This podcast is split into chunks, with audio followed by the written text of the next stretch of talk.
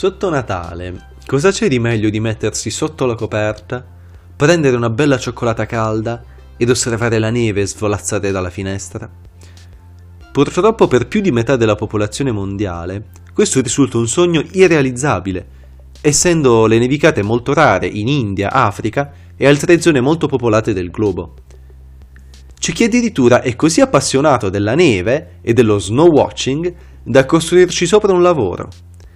Ad esempio, il fotografo William Bentley, quando scoprì al microscopio le meravigliose geometrie che fiocchi di neve riuscivano a creare, ideò un trucco per poterli immortalare. Lasciava posare i fiocchi su una lastra ricoperta dal velluto e poi con delle piccole pinzette trasferiva i cristalli sul vetrino del microscopio. Ma c'è anche chi di questa passione ne ha fatto una vera e propria scienza. Il fisico Kenneth Liebrecht, studioso di crescita dei cristalli, si occupa di classificare e creare in laboratorio fiocchi di neve dalle geometrie più assurde. Il suo sito, snowcrystal.com, è zeppo di foto interessanti e aneddoti del suo lavoro. Per fiocco di neve, noi intendiamo qualsiasi precipitazione provenga dal cielo in una giornata nevosa. Tuttavia, il lavoro di Liebrecht si incentra maggiormente sui cristalli di neve. I cristalli di neve sono minuscole precipitazioni che agglomerati in migliaia formano un singolo fiocco di neve. La misura di un cristallo di neve si aggira tra le frazioni di millimetro fino a 10 mm. Inoltre, contrariamente a come siamo abituati a pensare, i cristalli di neve non vengono formati dal ghiacciarsi delle goccioline di pioggia, così è come si forma il nevischio, ma per brinamento del vapore acquoso delle nuvole, cioè il loro passaggio dallo stato gassoso a quello solido senza passare dallo stato liquido. Ma ora entriamo nel vivo. Perché i cristalli di neve hanno tutte quelle forme strane che siamo abituati a vedere sulle decorazioni natalizie? In verità non tutti i cristalli hanno quella forma. Quelli più comuni, a cui siamo abituati, si chiamano dendriti stellari, proprio per la loro forma a stella, ma esistono anche forme piane, come dei dischi, o forme più allungate, come degli aghi. Un cristallo di neve nasce con il crearsi di un piccolo cristallo di forma esagonale, largo meno di un capello umano. Volgarmente cristalli di questo tipo vengono detti polvere di diamanti, poiché quando precipitano brillano con la luce del sole. Tuttavia sono molto rari. Dopo la formazione del piccolo cristallo, da ognuno dei suoi sei spigoli cresce indipendentemente un braccio, la cui forma è influenzata dalle condizioni atmosferiche circostanti, quale umidità, cambiamento di temperatura e pressione e velocità del vento e cresce ancora grazie al brinamento del vapore acqueo sulla superficie del cristallo. Naturalmente, durante la formazione del cristallo, una di queste variabili, quali temperatura, pressione o umidità, potrebbe cambiare, e dunque cambierebbe anche la forma del braccio stesso.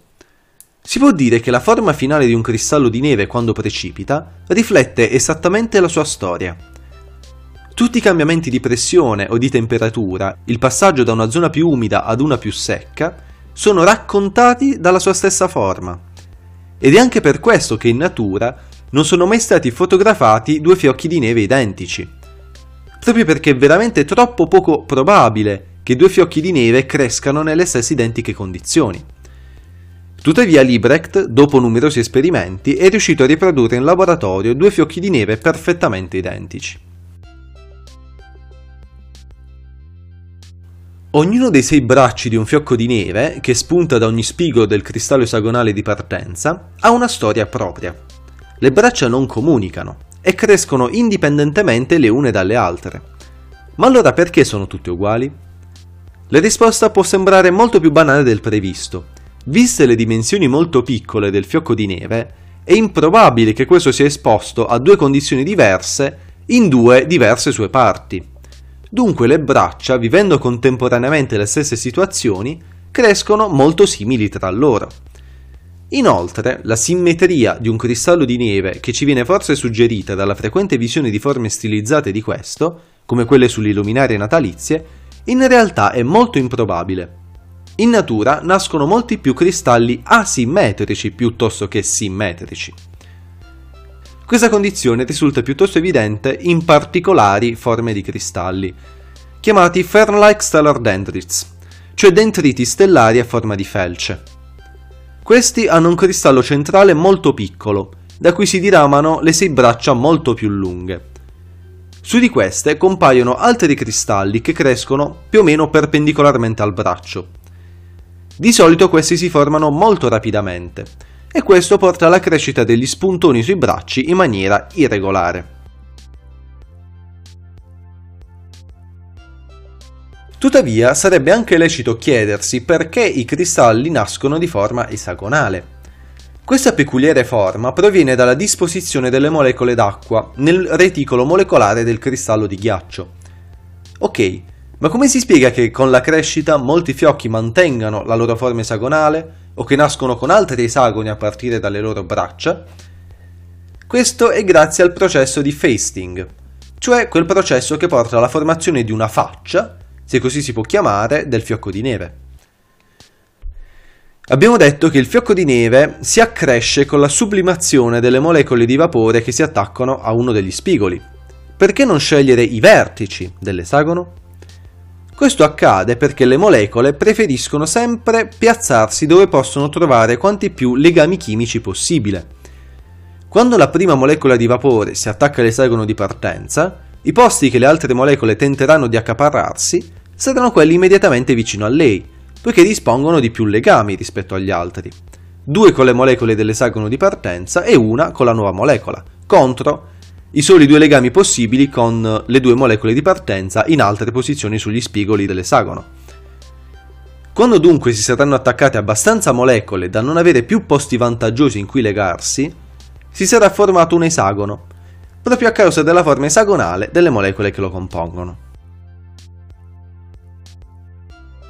Quando il cristallo diventa abbastanza grande, il fenomeno del fasting diventa più raro, poiché la sua grandezza risulta molto più grande delle molecole che lo compongono e il cristallo risulta molto più sensibile all'umidità circostante, soprattutto sui vertici. L'umidità porta alla formazione di piccole protuberanze spigolose ai vertici dell'esagono di partenza, ai cui vertici si formano altre di queste protuberanze e così via. La causa del perché questo fenomeno si formi sui vertici è il fatto che i vertici sporgono di più nell'aria umida delle nuvole. Questo fenomeno si chiama branching ed è forse il preferito dei matematici, poiché tramite dei processi simili si possono costruire alcuni degli oggetti più suggestivi della matematica, e cioè i frattali.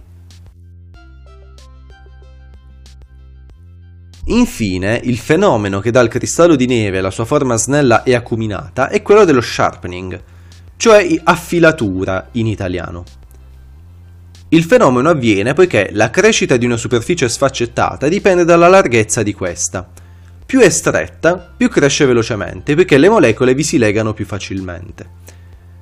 Allora, quando il vertice di un cristallo inizia a crescere, questo forma una stretta superficie che cresce molto velocemente, diventando sempre più stretta, fino ad affilarsi come la punta di una spada.